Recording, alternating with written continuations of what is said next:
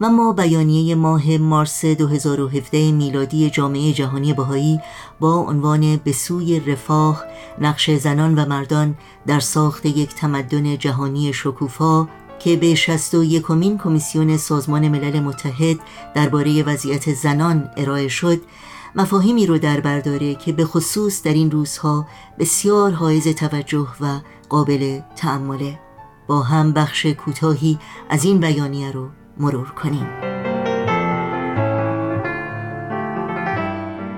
رهبران جهان بار سنگینی را به دوش می‌کشند.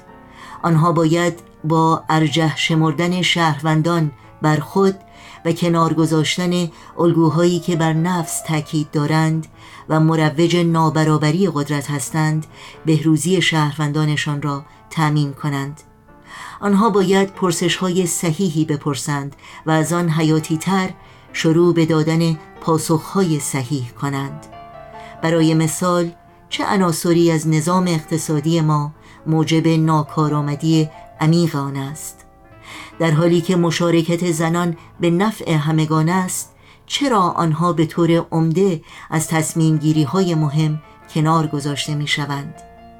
چگونه می توانیم موج نابرابری فزاینده که ثبات ملت ها را تهدید می کند مهار کنیم؟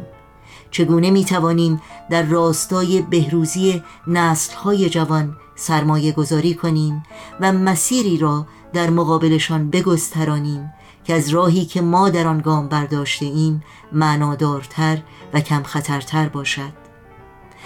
در ادامه این بیانیه می‌خوانیم زنان و مردان با هم برابرند و همیشه برابر بودند.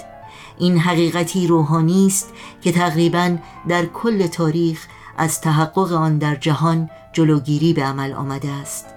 یک دلیل این وضعیت وجود نظامها و ساختارهای نابرابری بوده است که برای مدتها پیشرفت و مشارکت مردان را به پیشرفت و مشارکت زنان ترجیح داده است.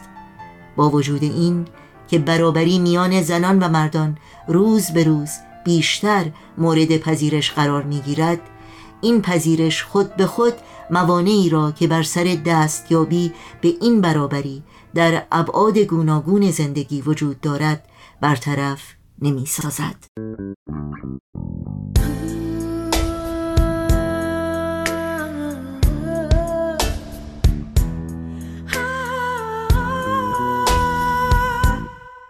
زن هستم دختر هستم خواهر هستم رفیق و همسر هستم مادر هستم دو حرف و هجاله که به معنا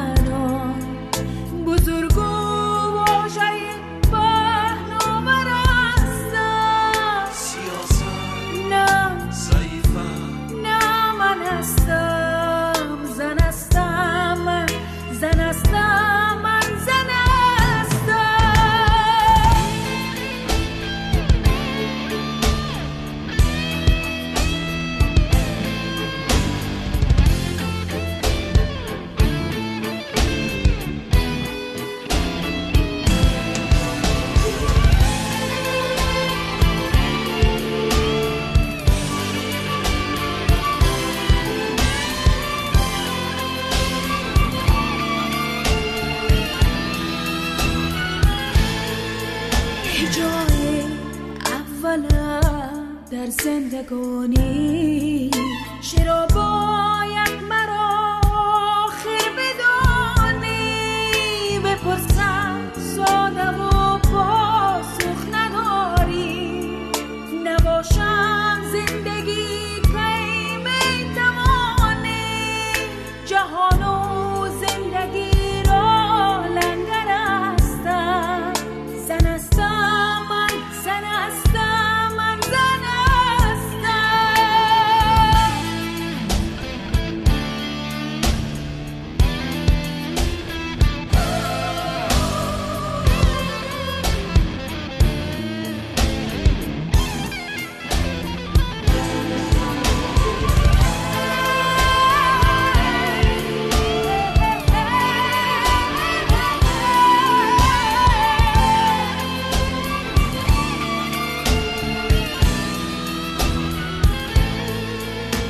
Emotion.